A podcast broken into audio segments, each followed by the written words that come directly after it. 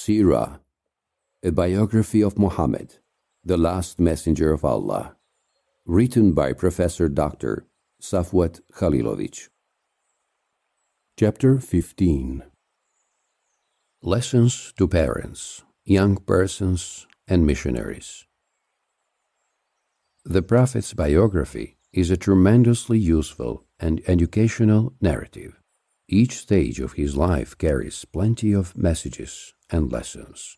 We can draw the following lessons from the events in the Prophet's childhood. The first What Allah Almighty disposes, that is man's fortune. Muhammad, peace be upon him, grew up as an orphan, but that was not an obstacle to his maturing and preparing for the prophethood.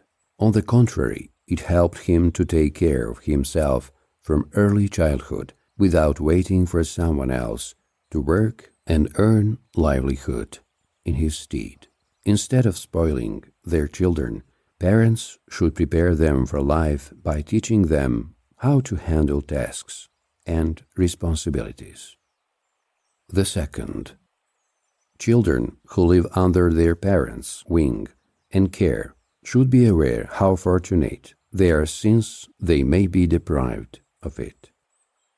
The third, a person calling to Islam should possess high ethical values. He should be very sensitive and have compassion for the weak and desperate in their suffering and tribulations. The best way to achieve it is a personal experience of going truth. The other side is suffered by the unfortunate, the orphaned, the impoverished, and the homeless.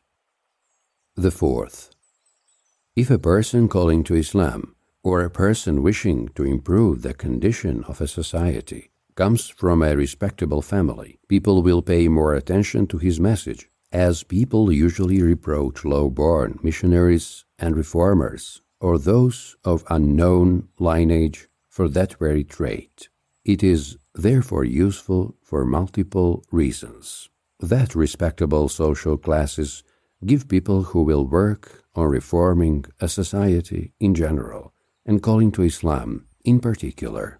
Only a clever and responsible person can call to Allah subhanahu wa ta'ala and run an organization dedicated to that activity. Persons of mediocre intellectual capacity are far from being capable of leading the spiritual, intellectual, and social reformation of a society.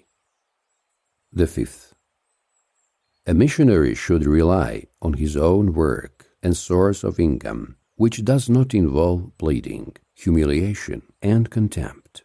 Sincere and proud missionaries despise the livelihood earned on alms and handouts. By avoiding to live that way, they can confront evil and disorder in society without fear and concern and revive the spirit of honor, sincerity, and righteousness with members of the Muslim community.